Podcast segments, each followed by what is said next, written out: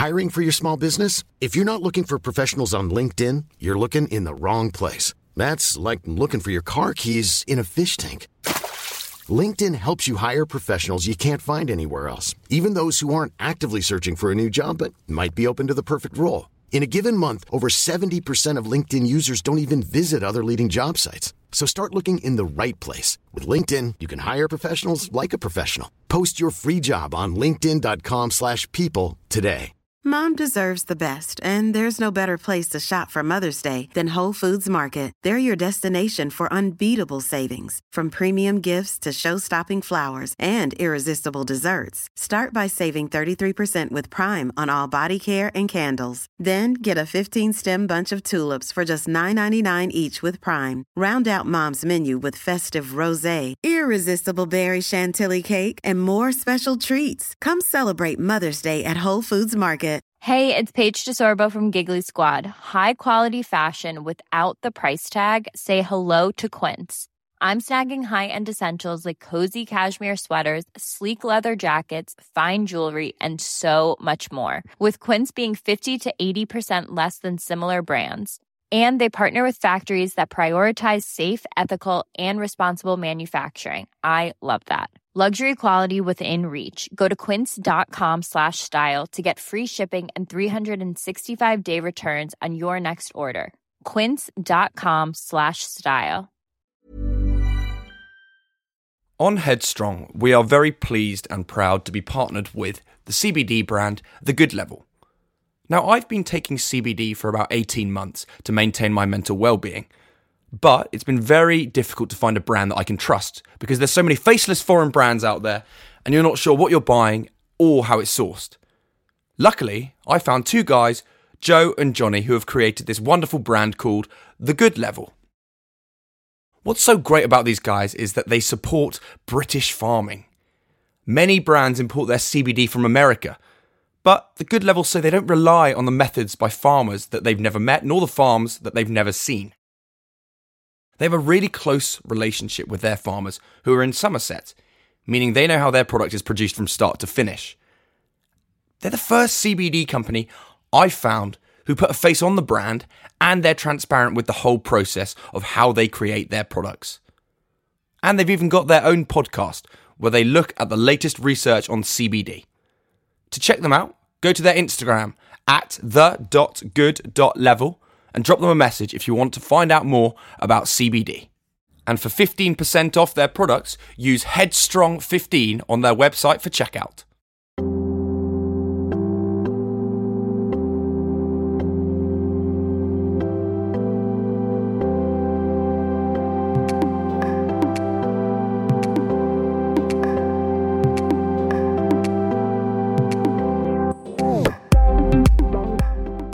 Hello, and welcome back to Headstrong Series 6. My name is Louis Strong, and I host this podcast, Headstrong. Now, Headstrong is a podcast where I sit down with a variety of individuals in the public eye to talk to them about their lives and their careers. But notably, I talk to them about their vulnerabilities, and I do this because I want to learn what the word headstrong means to them. I have had some wonderful guests on this podcast before, from Romesh Ranganathan to Simon Pegg, and this chap that is on today, I have been trying to get on probably since the start of the podcast.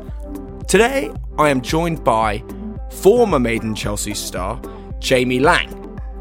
Now, Jamie and I sat down to have a chat about how we know each other. We talked about his introduction to Made in Chelsea all those years ago we also talked about his own mental health experiences and his experiences with tinnitus, which you'll hear lots more about in this episode.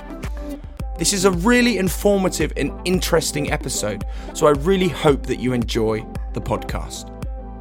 Furthermore, this series we are sponsored by The Good Level, who are a wonderful British CBD company, and more on them later in the podcast. Until then, enjoy the episode. Jamie, thank you so much for joining me on Headstrong. We finally secured this. We've locked it in after months of persistence on my end. No, dude, listen, uh, can I just say that I, I honestly admire persistency. Truth is, yeah, you, you asked me for, I mean, a long time. And I said to you before we started the podcast, I don't do podcasts really anymore, but I, well, I do my own podcasts, but I don't do other people's podcasts because um, it's I've done so many now that uh, you kind of normally get asked the same questions or stuff like that. So it's hard to um, say something new or something different. So um, yeah, I, I say no to everyone's, but your persistency I admired, and I went, oh, you know what, I'm going to do it. So we're here anything to now. shut me up. And I, no, not even to shut you up, dude. I was just literally like, I just couldn't believe how insanely persistent it was, and I just was like, that's so sweet that it was so persistent. And also, uh, you know, we've we've met in Barbados, all that kind of stuff. Back in my early days when I was very drunk all the time. Um, I was drunk all the time, so uh, it brings back some nostalgic memories. Naturally. Um, before we kick on, I'm starting every episode this series in the same way, uh, and it's I'm checking in with my guests, and I want to see how they are. So I want to ask, how are you feeling today, and how are you doing at the moment? I love that. That's so wicked. Um, dude, you know what? I, I, I'm I'm pretty good. I can't complain actually at the moment. I think that um, I I always lacked balance in my life in terms of emotional, financial, whatever it was. I was just always spending or being erratic or being anxious or not anxious, all those different things, or in our relationships and all this kind of stuff. And actually, for uh, the sort of last year, year and a half, two years maybe, um, I've had pretty good balance. So um, yeah, I, I, I feel pretty blessed in that area. It's easy How to are get. you feeling? That's very sweet to ask me about. Do you know what? I am good. I'm delighted that it's Friday. Yeah, yeah, Um, yeah. I'm living on the coast at the moment, so I'm looking at the sea out my window, which is gorgeous. Oh my god. Um, and, and life is good. I got my my puppy fast asleep next to me here. oh my can see- god. Oh, he's awake now. But He's yeah, awake. so- where, where in the coast are you? I'm down in Lyme Regis at the moment, so down in Dorset, and yeah, it's pretty pretty dreamy at the moment. I just thought that during the pandemic, there's no better time to escape the city, Yeah. escape busyness, because I couldn't see anybody. But I am moving at the end of the summer. Yeah, my, my, my business, but a lot of people just moved out. My business partner has moved out to to the countryside. Um, he's having a baby with his wife, so he's done that. Uh, my uh, podcast producer for my Six Degrees one is moving out to the countryside as well, and he's going to commute into London. So lots of people are doing it. Maybe it's the way forward. This is what we need to do. I think. A couple of years for you so before Oh, you pop, pop out of Bubba. Oh, I'm going to pop out loads of babies and just move to the countryside and live on an island.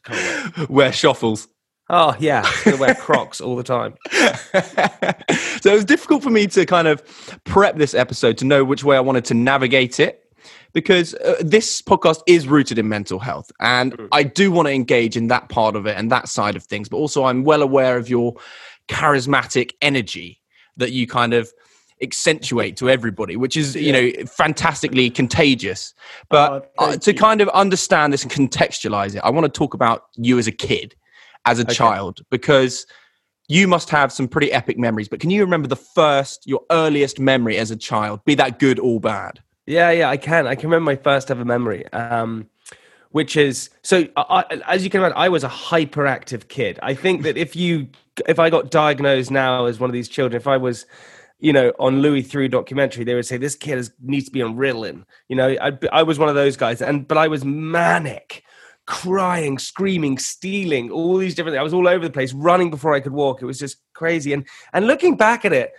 no wonder like i didn't do well in school and things like that like obviously there's, there's something wrong with this child um so my first ever memory was me going to nursery i went to a school called Haverford castle school and they had a nursery they had a reception they had a big school uh, and i went to nursery and they used to have something called the pink wall on the left hand side one, I ran into it once and cracked my head open, but I must have been about three, I reckon. What is it, three and a half when you go to nursery? And my Yeah. dad took me in, and I remember him bumping into a lady bumped into her and he went, Oh God, I'm so sorry.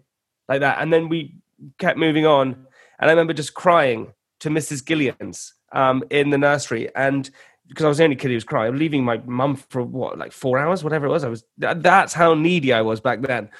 And Mrs. Gillian's then took me to go and get the milk because she thought that would make me feel better. It didn't, I hated it. Um, and that was the initial moment that I realized I hated hated change, hated being away from family, hated um, not being hating being told what to do. Didn't like it. Well, you obviously went then went on to Radley as well, which I'm well familiar with, um, and that's from 13 through to 18. And there's this Yeah. kind of this the very thought of private school to some people is completely alienating, but to some people it's just the world that all they've ever known. How do you yeah, yeah. reflect on kind of private school in the terms of people? Because as we were talking about before, you played sport, and mm. what I remember at school, the sports kids were the cool kids.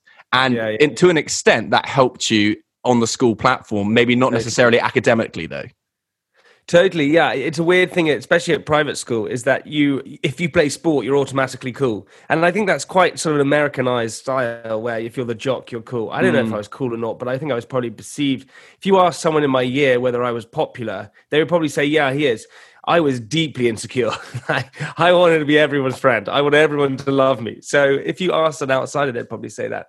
But private school's a weird one, right? Because you know, there's a lot of like. St- I remember I went to Leeds University after Radley, and mm. I remember I was I went and did theatre and performance, and I was doing theatre and performance, and one of the girls uh, who went to state school said to me, "You went to private school, I went to state school. We're both at Leeds University doing the same thing. What difference did you have?" And I remember thinking, I don't know. She went, "So your parents paid for it, my parents didn't, and we're at the same place. So what's the point in paying for it?" And I and that kind of stuck with me, and I was like, "That's so true. I don't really know how to tackle this." And I think what I've realized uh, with there's advantages and disadvantages to private school and and, and non-private school, state school. Um, and you know, private school, you're definitely uh, you you you get it. The negatives are you get a sense of arrogance. Uh, there's a sense of sort of elitishness. There's um, you know, you don't mix with different cultures or, or lives that much. You're kind of all sort of have lived the same similar lives, and so there's a lot of that. So you're pretty um, you're you're not very experienced or self aware in those areas. Um, the benefit for me is I went to boarding school at the age of eight years old, right? To Summerfields, and I went to Radley. And at eight years old, you're thrown into a dormitory of 12 people or 15 people that they're complete strangers. And you're thrown into an environment where you have to make friends and you have to understand people. And so from an early age, I knew what I had to do in order to make friends or understand people. I knew people's body language, the way they acted, all these different things. And so if you throw me into situations now, I can react in those areas. Um, and then secondly to that is that you you get inner confidence. We got to play sport all the time because there were grounds. We got to play any musical instrument we wanted to. We got to do uh, speech and drama. We got to stand up in front of the school and, and recite uh, poems. So you were driven within you. You have this confidence to do these things. Yeah, it varies from child to child, but typically that's what happens. So I left school being confident which I don't think a lot of kids do. A lot of kids do not leave school. Actually, they lose confidence because of bullying or they're just misfits or whatever it is.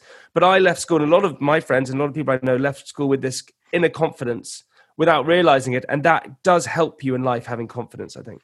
And I think that inner confidence stems from uh, the private school atmosphere of giving you independence. Because by mm. that point, if you're there without your parents, you literally have to think for yourself. And also, to go off your what you were talking about insecurity as well is that you have to be on form all the time because yes. your mates are constant it's a competition basically the whole yes. time private school you're constantly competing to be the best whether you like it or not that is how it's structured because you have mm. to be on form the whole time and that does you know you you project your insecurities by being confident. And then by the time you leave you're probably like okay i actually am confident now you know yeah that's so funny you say that it's so true and there's there's a def- there's a massive hierarchy at, at mm. private schools i don't know about other schools but there's a food chain and oh, yeah. you have to work your way up it and you don't mess with the people at the top and the people at the bottom can't really mess with the people at the top and so it's a very doggy dog world out there and they think it's all nice and this and you're you get this amazing thing. You know, our parents, I didn't choose to go there. My parents paid for me to go there. You got to play sport and things like that. But you have bedtimes and you can't leave. And, you know, there are rules all the time. And, you know, it's, it's, it's tricky. And fucking go to private school at eight years old where your Pelham groom is next to you and he's screaming mummy. I'm like, this is like prison. What's going on? So, yeah. So it really hinders some people in the future for sure. And talking about that hierarchy, then, when yeah. you turned up at um, Radley, I know from my personal experiences, as you say, you don't talk to the top years unless you want a little bit of chat back, or, or yeah. And what they like to call it is character building, and I use inverted commas in that yes. in that kind of reason because I would argue that there's a fine line between banter and character building, and then actually you know, nowadays it's probably deemed as bullying, really. Yeah, yeah. You'd be expelled and, for the stuff that happened. 100%. Yeah, I mean, what can you remember anything that happened to you specifically? Oh my god, yes. I, I was in B Social, and um, B Social was a tough social. We had a housemaster called Bobby Holroyd at the time, and he let the boys run the house. So the boys ran the house, hundred percent. They ran the house, and I had all sorts of things happen to me. It was, but weirdly enough, I got to put this out there. Um, is that I, if you were picked on, if you were beaten up, if you were uh, teased or thing by the older years, it was a sign of respect. Weirdly enough, they wouldn't do it to the kids they knew couldn't take it. They did it to the kids who were cocky, and I Mm. was this cocky little shit, right? So I took it as a sense of pride. But it did, you know, I got set fire to. Um, they sprayed Lynx at me. Yeah, they sprayed Lynx at me, set fire to me. Um, I got held up on the cross and they punched me in the ribs. Like, remember that. I got put, I got made sleep in a tuck box one night, which is like a big suitcase thing. Um, I uh, had to go and eat all these chocolate calendars. I had to. We had something called a milk. It was like a cow, which was like I don't know how many liters of milk. had to drink the whole thing. Like, it, Oh. like it, it was endless. The stuff that happened, and you know, Saturday nights would come when I this. But we're going back how many years? We're going back. God, Jesus, nearly twenty years. Oh my God, that's scary. What the? I feel like I'm 18 still. Hectic. Um, but you know, and you know, Saturday night would come, the boys would come back drunk from, like, and you knew you were going to get beaten up. It was like, oh God, here we go. But I enjoyed it for a weird kind of reason. I don't know why. I liked it. So you don't reflect on that with any negativity. You feel like that that was actually an important part of your education and growth. I think for some people it would have been difficult. For me, I Hmm. enjoyed it. I enjoyed. I've always wanted to be liked or respected or loved or all these different things, and the fact that they were paying attention to me meant something. Whether that was being beaten up or being high fived, it was the same to me. So people were showing me attention, and I like that. And I know exactly where this stems from because uh, we have something very in common, and that's that we're both the middle child. Yes. And immediately, I am the problem child. I was involved in every single argument that could possibly happen in my family. What about you? Yeah, yeah. I, I was always the one. As a kid, I was always in trouble. I remember I, I, my my childhood was all like it was always me trying to not be in trouble or being in trouble, breaking windows, getting in trouble at school, not doing the work. It was I was so when I was growing up, I was always thinking that I and it, as a kid, right? I got told this the other day. You know, parents. It's so hippy dippy, but parents shouldn't blame the child, right? So if, if a baby's done something wrong, don't say you're a bad child you blame the you get cross at the action so you don't oh don't do that because that will happen. Not that the child is bad but the, the mm. thing that's happened there is wrong. And as a kid i was always blamed. You're a bad kid you're this you're that. So i grew up thinking i was a bad kid and no wonder then when i was in my teens and early 20s and things that i went rogue. And i remember my mum grabbed my face once and it was like that scene in peter pan where they go there you are peter to in the hook the movie when he suddenly realizes that robin williams is peter pan um, my mum grabbed my face and said where is my jamie and i literally looked back and went nowhere it was like a very intense moment It's really interesting because that's a that's a mindset shift of when you're telling off a kid, isn't it? I mean, yeah, you shouldn't say you're the problem. It's actually what you have done is the problem where you can counteract that because actions can be changed ultimately. But Yes. you had three mad years up at Leeds, I have no doubt. And so let's not talk about too many specific details of your your time there. But what I do want to talk about is your intro to Made in Chelsea yeah and how that came about because you probably left Leeds Uni being like, I've just done theatre and performance. What do I do? yeah yeah yeah, yeah. Oh, how did it come about for you? Like, where what were your emotions at this time? You're jet setting a little bit, enjoying your time, but you needed a little bit of structure, right?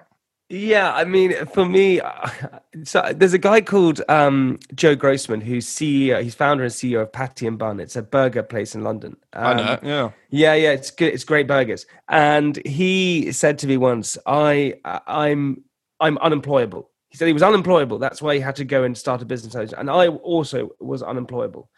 You couldn't employ me because I wanted to do my own thing and I didn't listen to anyone and I thought that I knew what was right and I couldn't understand the concept of making someone else a success. I didn't get that. Why would I want to make someone else a success? Why would I do it by myself? And I didn't know what entrepreneurship was or anything like that. I just had no cl- idea. I just, you know, I thought people went and got jobs and that was it.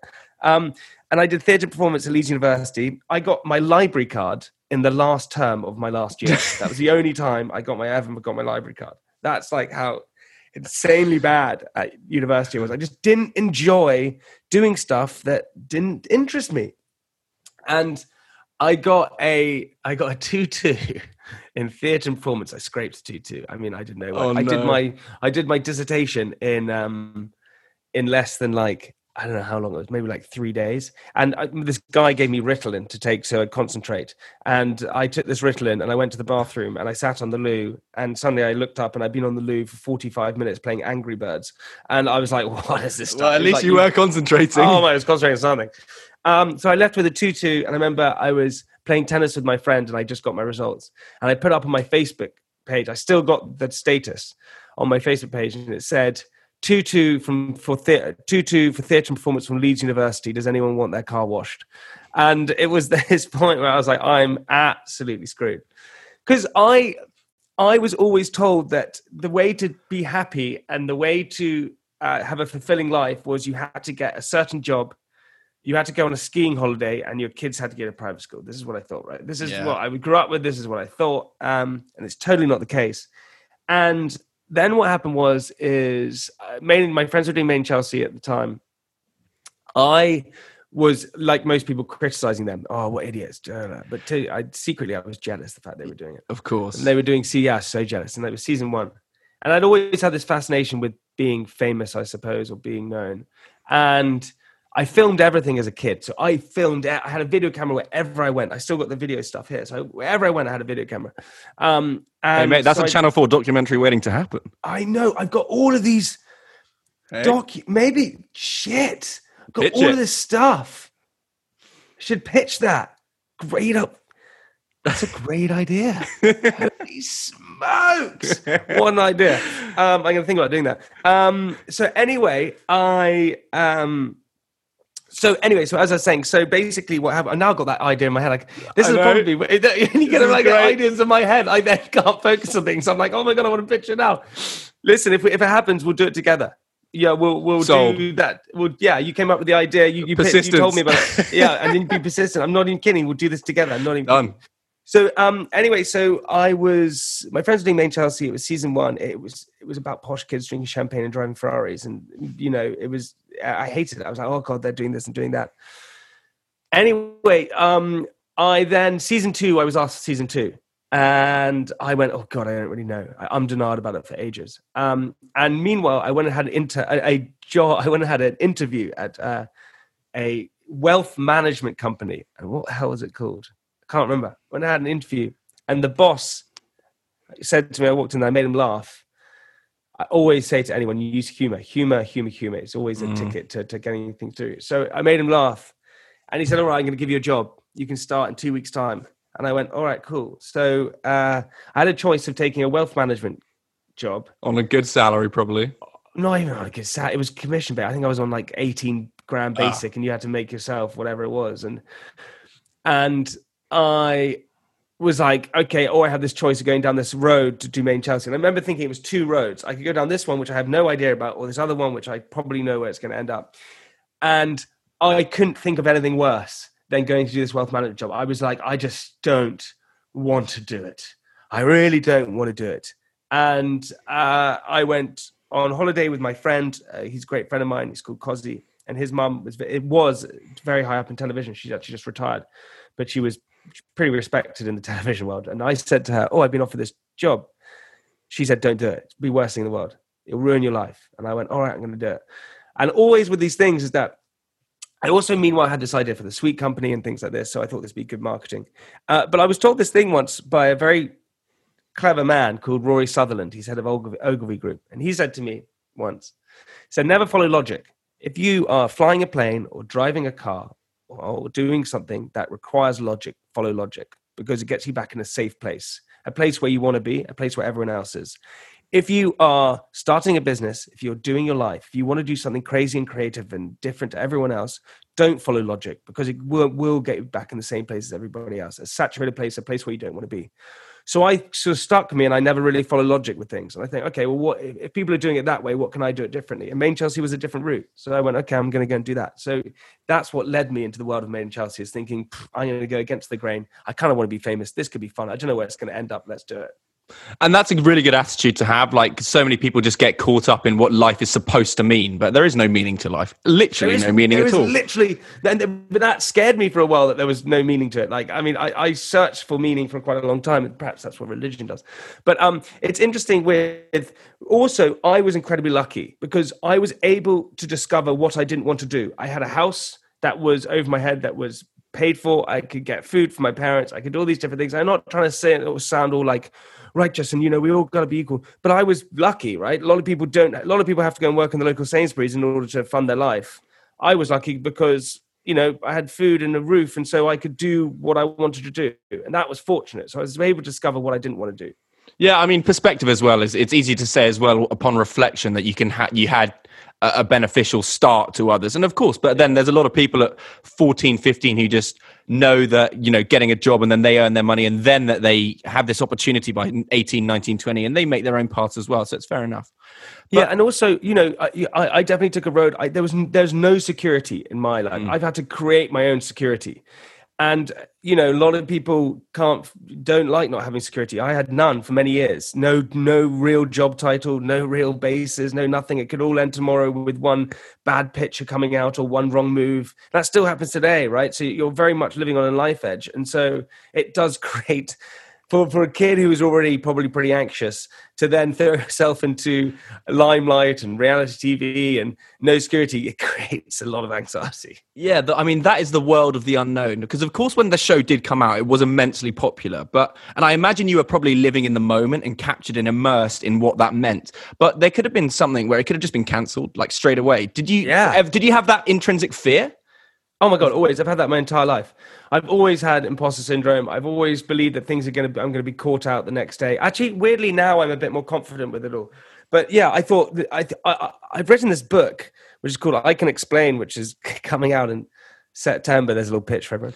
Um, and and in it, I always say I was always ready for it to fall down. I was always always ready for everything to collapse. I was always ready for it to stop. This is too good to be true that it can't it's going to finish at some point and when it and it was inevitable. So the problem was i was never really living in the present. I was always worried about the future all the time. And the, if you worry about the future it just gives you anxiety because you can't control it right? You worry about the past it'll make you sad. If you worry about the future it'll fill you with anxiety. You have to try and live in the present and we can't really do that as humans. It's very hard to. This is there's an amazing lecture called uh, why zebras don't have ulcers. And if anyone wants to go and listen to it it's really good. It's about uh, zebras who go and drink from the water hole, and a lioness will chase them, and they run away from the from the watering hole and escape. But then they'll go straight back to the water hole and drink from it with no fear. Humans, if someone shoots at us, we think, "God, we could have died there," and then we obsess about what could have happened. Animals don't; they live in the present, um, and we should try and live in the present more because then we won't get ulcers. that's really interesting absolutely Yeah. and i like that a lot Physical and mental well being are so important and come hand in hand. I'm incredibly proud to be sponsored by the CBD brand The Good Level, who have well being at the very forefront of what they do as a company and a brand. They offer CBD oils, balms, and jellies, all of which are full spectrum and extracted by a cold press. Their oils are all made with extra virgin olive oil from Kalamata, and that makes them so much tastier than any other that I've tried before. Their balms have a fantastic smell as well, and are great to use on your skin or any pain you're experiencing. And of course, their jellies taste so great for any sweet tooths. They also have a commitment to sustainability, pledging to plant at least 500 trees every year, along with ensuring all their packaging is recyclable.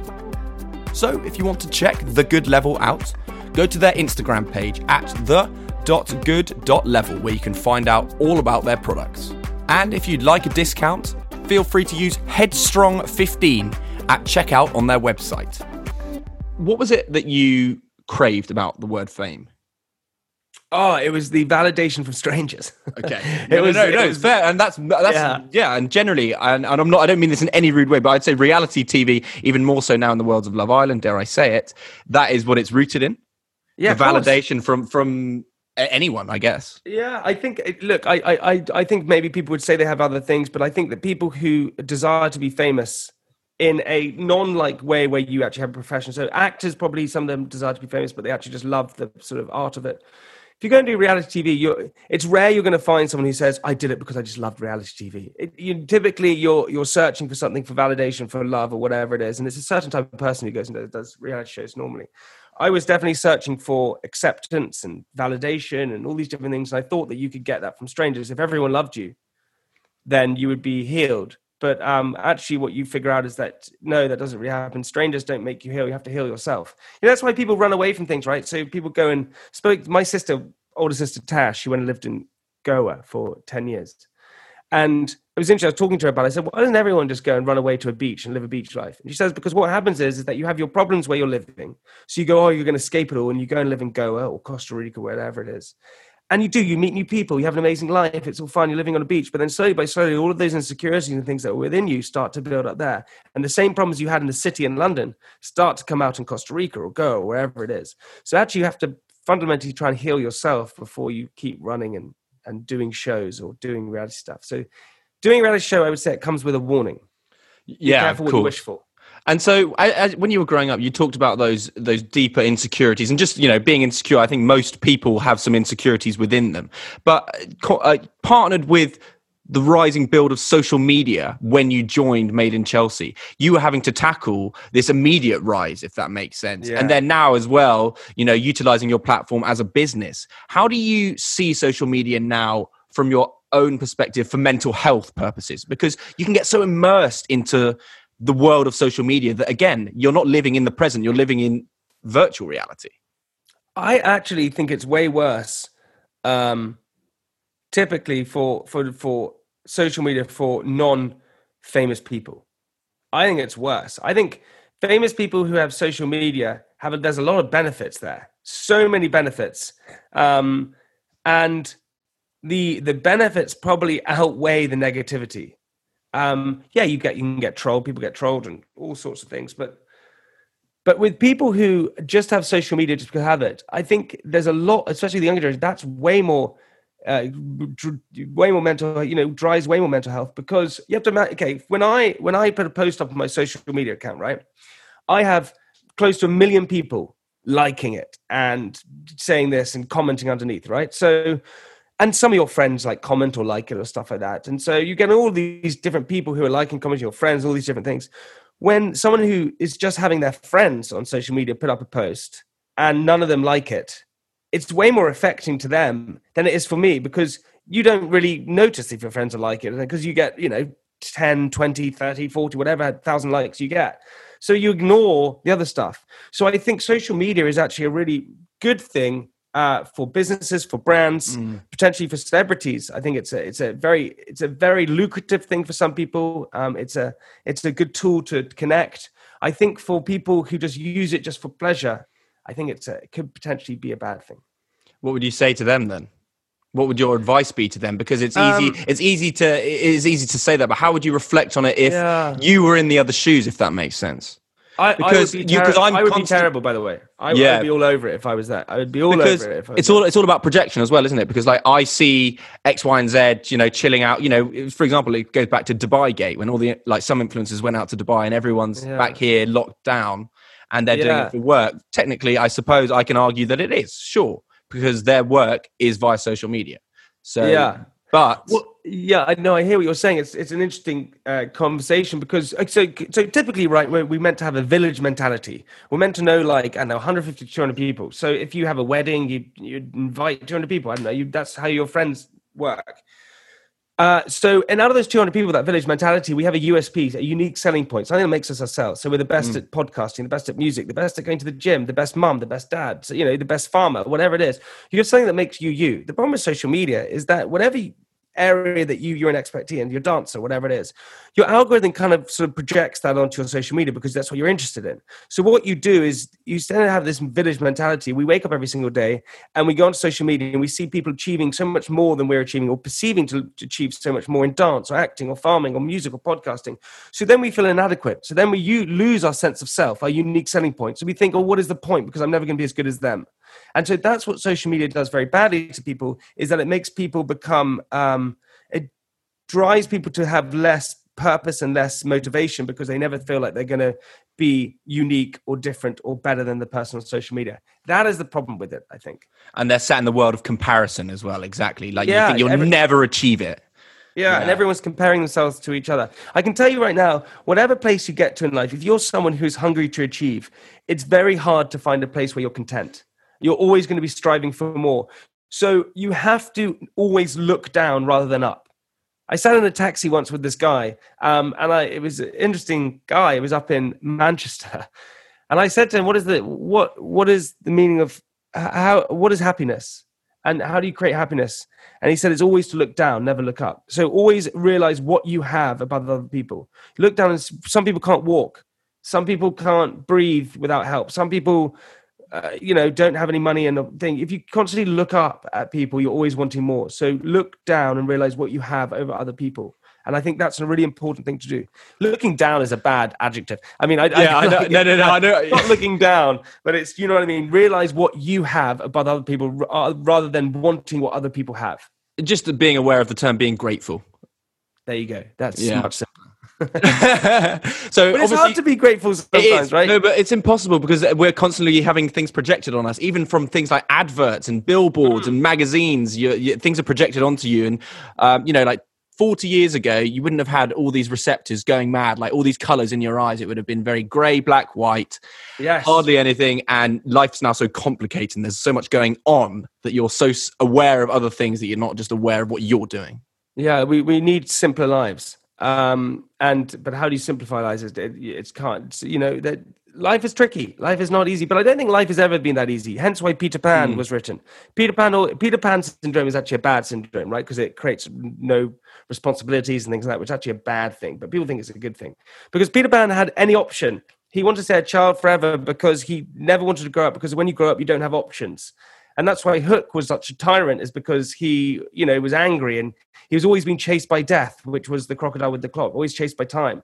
Um, and Peter Pan had no sense of time or, or anything like that. So, you know, being being naive and uh, to things is an amazing thing, but life creates responsibilities, and when you grow up, you have to have responsibilities, and and that's tricky sometimes because we create problems for ourselves. And that is a great personification of reality that that film but jamie peter pan Laing obviously yeah, I know, I know, I know, I know. Um, obviously, you talking about simplifying life. You have you're going through a transitional phase in your life in the terms of you ten years behind you.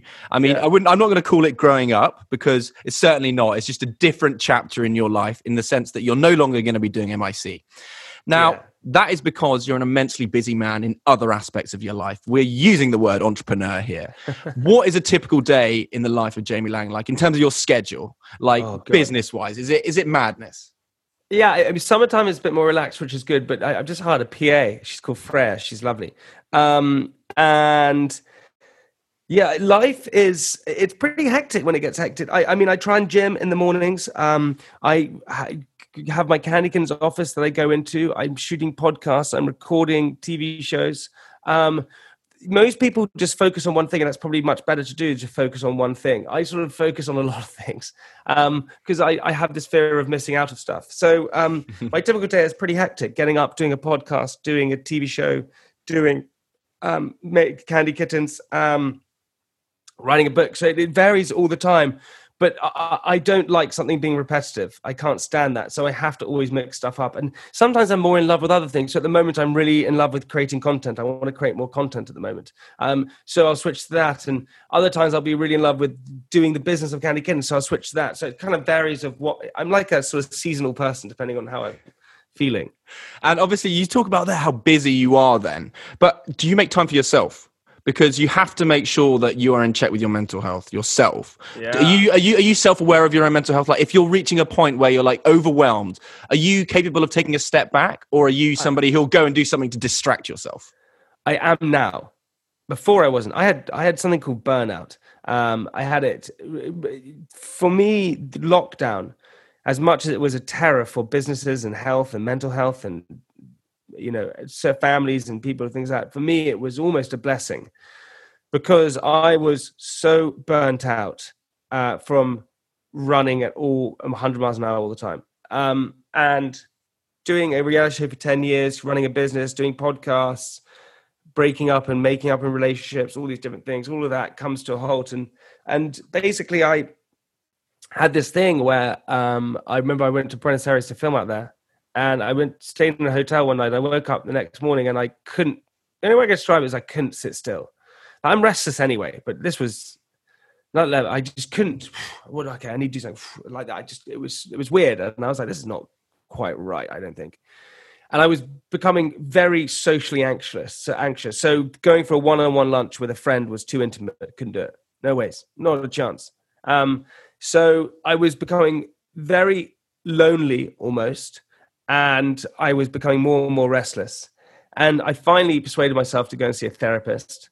I didn't uh, talk to anyone about it. I just went and did it and was did, kept being diagnosed, kept being diagnosed, and they kind of said, "Okay, it's this, it's that, you're anxious." All these, and I kind of knew I was anxious and stuff, and I didn't really understand. Anyway, uh, Christmas that year, I was walking um, down the road, I remember, and suddenly I had this huge wave of sadness now, with ang- I had anxiety, I had panic attacks in the early years, and that was all from sort of excess, partying and things like that, and other stuff, and just whatever. And I dealt with this, and I and I then had something called depersonalization. I mean, I'm sounding poor me, but I, I, had something called depersonalization, which is like, and it really ex- serious part of being anxious and all these different things. But that was all just party filled, you know, drinking way too much. Um, this was different, and I could deal with anxiety because anxiety was okay. Anxiety was just like heightened, like like intensity sadness I couldn't deal with. I did not like that feeling. And it people sort of describe depression to me. Mine, I don't think was depression because I could get up, I could move around. I, I wasn't unmotivated really. Um, but I there was something wrong with me, and I lost all um, pleasure in what I was doing. It wasn't lack of motivation because I was mo- I just I just didn't find it. I didn't want to do it anymore. I was like, this is I don't want to do this anymore and I went to the back to the therapist, and I then saw a psychotherapist, and they said, "Yeah, you've got burnout." And I said, "Can someone get burnout at 30 years old, 29 years old?" And they went, "Yeah, you can get it anytime." And I suddenly realized that I'd been running at 100 miles an hour all the time, and I'd never checked in on myself. And so I'd driven myself to this place where actually then I couldn't really do anything. So lockdown came, and I took six months pretty much where I didn't do much. I did a podcast maybe once a week, and I went walking, and my poor girlfriend had to deal with it, which was not fun for her at all. And what a legend for staying with me. Um, but yeah, so now I very much check in myself. Before my worst days of the week, right, were weekends. Hated weekends. Mm. Didn't like them because weekends were boring. I couldn't work. I couldn't go and create stuff. I couldn't do stuff. Things were shut. Oh, it's just about seeing friends, and I was socially anxious. I didn't want to see people. So Monday was my favorite day. Now I very much look forward to the weekend because I know I can rest. And it's so important for people out there that you think you have to work. And listen, I could say this to the young generation: you're going to do it anyway. If you're if you're hungry, you're going to go and work 24 hours a day and party, and oh, you're going to do it because that's what we're like. If you can take any piece of advice, try and manage it because it will hit you at one point, and it's a hard thing to climb yourself out of. Um, so enjoy the rest time, enjoy the weekends, try and switch off. When I was younger, my parents were always right, and I always thought they were wrong. They are right. Listen to the wiser people who are above you. Trust me, I never did, and it's the biggest, worst mistake I've made. Rest, rest, rest when you can because you need to recharge, and I never recharged. Yeah, you got to find that balance, and it also pains you to say that your parents were right, but yeah, they, they are because right. they've gone through it. They've done it. I, I, I am going to go and do a talk at a couple of schools. I'm actually going to write that down now. I'm going to just write so I remember that uh, I'm doing a talk at some schools, and I'm writing down school talk. Uh, remember to rest, and your parents are right. Uh, yeah, uh, because it's true. It, you know, we think that we can do it ourselves, and there's been billions and billions of people, and they have told us all these things growing up. We don't listen to them because we think they're wrong, but actually, older generation are typically right with stuff. Yeah, totally. Now, something that you you briefly touched on there as well is how important is it now to be in and I'm not saying that this is right for everybody because everybody is different, but to have that steady and stable relationship now, to have yeah. that continuous through line, to know that when you come home at the end of the day, whether your day's been shit or whether it's been amazing, you've got a permanence there to relax with and just keep in check as well. Yeah, it's, it's interesting, right? I have I'd always struggled with monogamy. I was like, well, why? If you can, if you can eat the cake shop, why not do it? Like, just go and have as much as fun as you want. Um, and I struggled with that for ages. You know, I, I, I, I slept around way too much, and and I had loads of different girlfriends, and I and I broke people's hearts, and people upset me, and it's not fun doing it all. Um, I can say this now that you know, yes, I'm sure. All, you know, this idea of being a Playboy and Lothario is a really fun thing, and and sleeping with different people forever could be a great thing. But actually, being in a loving, fulfilling relationship is much more rewarding uh, than anything else. And the fact that I got a girlfriend who's pretty badass, and we love each other, and all this kind of stuff, that's pretty cool. And someone told me once, "Do you want to be the the guy who's at the nightclub at the end of the day, or leave with your best friend at the beginning?" And I said, well, I'm going to leave my best friend. They said, well, do that then. Don't be the last person in the club waiting to pick up whoever it is because that's what happens slowly by slowly you would become lonely and it's a lonely existence and there are a few things in life that typically they did they did a harvard uh, test right they tested over 700 and something people in this harvard test um, year, 100 years ago i think it's coming up to and typically with uh, social experiments they die out after 10 years because it's been too long or funding stops or people don't get bored of doing it or whatever. This one has lasted forever. And what they did is they got 700 something Harvard graduates and studied them throughout their lives to understand what creates happiness. Um, so happiness has always been a thing, right? People have think, oh god, are people less happy now? No, uh, people throughout life have always been unhappy and search for happiness and stuff like that. Um, and what they discovered is, is that they followed them throughout their lives. Every two years, they checked and then did all sorts of tests, brain tests, family checks, thorough, thorough social experiment.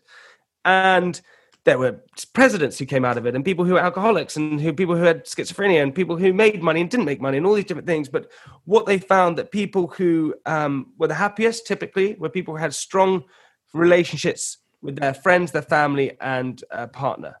That's what creates happiness um, and people who didn't have those things were typically unhappy in the end so actually having a strong relationship is really important in life yeah, I completely agree with you. I I feel I am in a strong relationship, and we've just got a dog, so that's yeah. essential. And like you know, it's the it's the small things as well. It's like because I can st- I can still have fun though within my relationship. That's the difference because yeah. I think that when you're not and you're in this single world, you're, you're you think the happiness is do it. You know, trying to get with other people and whatever. That's Sleeping not the happiness. And, That's yeah. not the definition of happiness. The happiness is actually the part, all the stuff before that you think yeah. the end point is you know the end of the night is the fun part it's not that's not the yeah. enjoyment in fact exactly. that's what exactly as you say you become more lonely by doing that yeah yeah yeah we what that is is that's just uh, fulfillment right you're just fulfilling mm. yourself with like uh, emptiness so, uh, well but yeah but also just instant pleasure right that's what mm. you're doing and instant pleasure you can't you know continue I, I search for instant pleasure all the time and you can't really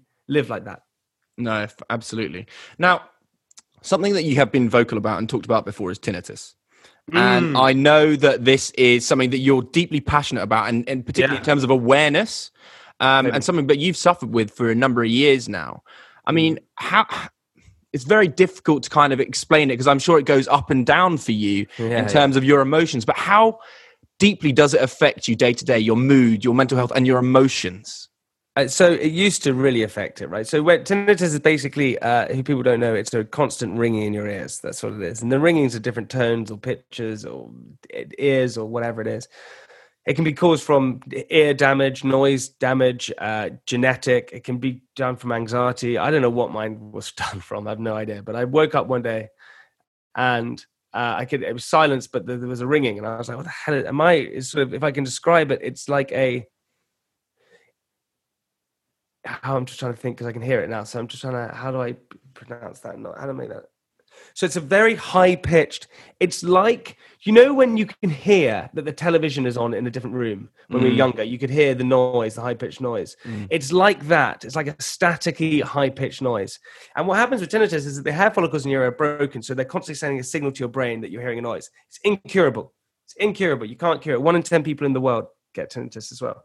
Um, and it started and it was hell because you have this ring in your ears and you have no silence and you're just like, this is awful. And for the first six months to a year, ah, oh, it was bad. And anxiety makes it worse. Lack of sleep makes it worse. All these things make it worse. And the most important thing to do with tinnitus is treat it like aircon in the room or crickets at night. It, if you're sitting in a room with there's aircon, if you listen for the aircon, you could hear it, but you have to try and become accustomed to it so you forget about the noise. And that's for tinnitus, you forget about the noise. And as you get older, for me personally, it got better. A lot of people, it doesn't get better, but for me, it got better and I become used to it. And now I treat it like a friend. So if I tinnitus is high, that either means that I'm tired, I'm stressed, I'm a little bit anxious, I need to sleep. So I use it as an alarm bell where I go, okay, tinnitus is up, so therefore I need a rest now. And so I use it as an alarm. That's really interesting because it's like it's like when you need to take time out. That is your your mm. a signal for you. You kind Absolutely. of know that something's you know actually. I probably actually need you know you're coming to a burnout. Maybe I don't know. You need to yeah, actually yeah, switch switch off for a little bit or something. Yeah, give yourself That's some time. Totally no, totally that makes it. a lot of sense. Now, before I kind of start wrapping things up, there's a couple of other bits that I desperately want to talk about because you were one of the first people to do Celebrity Bake Off, man. Now that is freaking insane. I mean, what I mean, what a staple show within the British society that is now literally yeah. a worldwide kind of seen thing. But what I want to know is was Paul Hollywood a real douche to you? Was he actually quite a nice guy? Paul Hollywood was a good dude. I think he was expecting me to just be a complete idiot. I think, you know, throughout my life, when you do reality TV, people expecting you to be a certain type of person. Yeah. And that's what happened when I did Strictly and things like that, that people mm. expecting me to be a certain way. And then you know i mean i think people i'm a pretty kind guy like I, i'm i'm i think i'm pretty nice i think kindness goes so far in life and mm. and so um I, I did Bake Off and it was so much fun, but I met Paul Hollywood and I think he was expecting not to like me, but then actually liked me. And that threw him off a little bit. So I had a hilarious time on it and just, it was just hilarious in so many ways. It's an amazing show and just so much fun. And then you talked there about Strictly as well. You've got so many opportunities that have come from initially what started out as a reality show. And you've got another exciting show coming out that you've been filming, BBC Three. Yeah, yeah, BBC Three. I like the way you move. It's a hybrid. It's like a Toyota Prius. Um, it's it's basically dancing and dating uh, combined together. We get five sexy professional dancers into a house and then you get these people called rookies who come and they partner up with the dancers and they learn dance and they fall in love it's epic it is epic. It's coming out in September. It is going to be an absolute rocket of a show. And I can't wait. It's the new form of dating show, and it's just going to be insane. I like the way you move. What a plug! Um, what um, has this like re- like uh, ignited uh, uh, an adoration for dancing? you post Strictly, and like now this show? Are you now an absolute dance fiend? I'm not a dance fiend at all. I've forgotten how to dance, but I, I admire dancers massively because I, I, admire anyone who's like really tried at their like trade and stuff like that. They've been in so much effort. These guys, they've been mm. training for years. Um, so I'd really admire all those dancers because they put in so much effort to get where they are. And I think anyone who's done that, I applaud them massively. And massively, I applaud them. I think music and dance are the only two things that are universal in terms of being able to have a conversation with someone Absolutely. and expression. Yes. Literally, those two things you could I can understand what people are saying by using their bodies and their voice. Yes. I don't need to understand their language.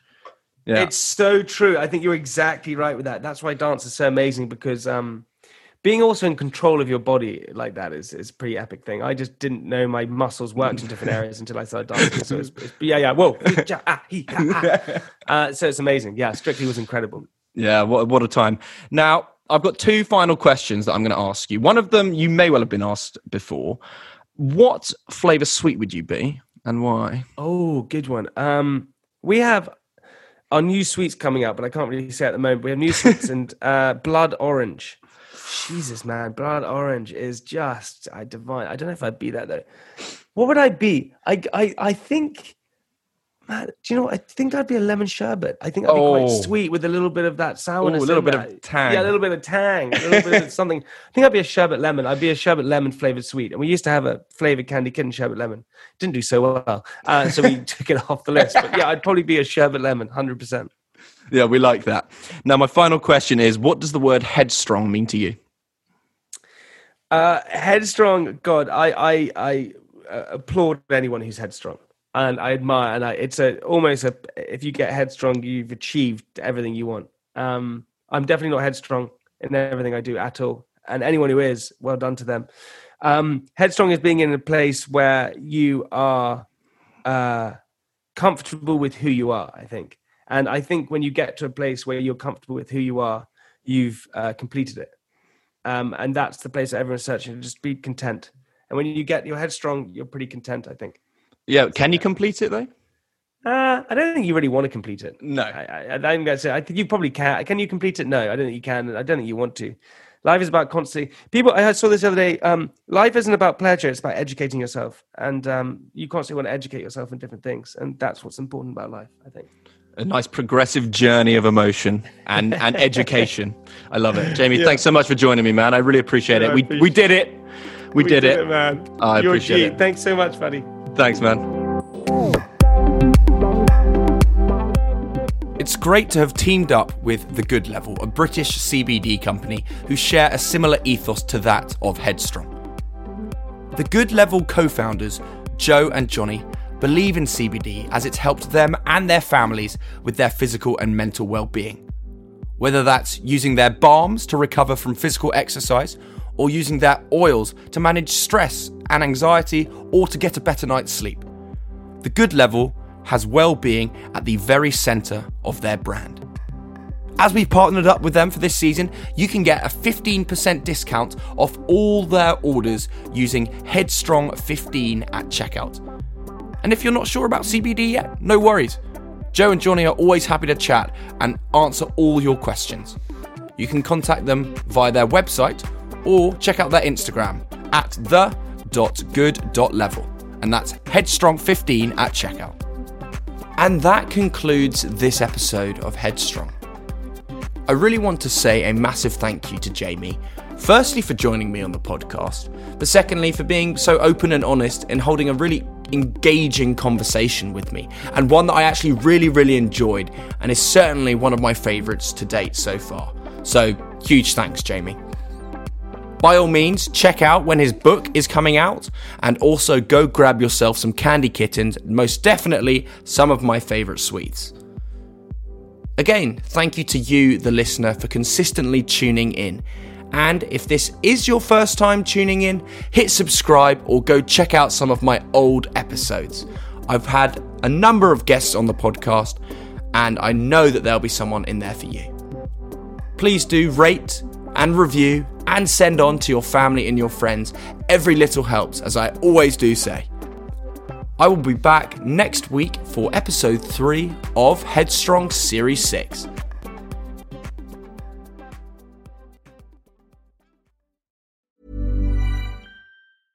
Mom deserves the best, and there's no better place to shop for Mother's Day than Whole Foods Market. They're your destination for unbeatable savings, from premium gifts to show-stopping flowers and irresistible desserts. Start by saving 33% with Prime on all body care and candles. Then get a 15-stem bunch of tulips for just $9.99 each with Prime. Round out Mom's menu with festive rosé, irresistible berry chantilly cake, and more special treats. Come celebrate Mother's Day at Whole Foods Market. Normally, being a little extra might be a bit much, but not when it comes to healthcare. That's why United Healthcare's Health Protector Guard fixed indemnity insurance plans, underwritten by Golden Rule Insurance Company, supplement your primary plan so you manage out of pocket costs. Learn more at uhone.com. Hi, I'm Daniel, founder of Pretty Litter. Cats and cat owners deserve better than any old fashioned litter. That's why I teamed up with scientists and veterinarians to create Pretty Litter. Its innovative crystal formula has superior odor control and weighs up to 80% less than clay litter. Pretty Litter even monitors health by changing colors to help detect early signs of potential illness. It's the world's smartest kitty litter. Go to prettylitter.com and use code ACAST for 20% off your first order and a free cat toy. Terms and conditions apply. See site for details.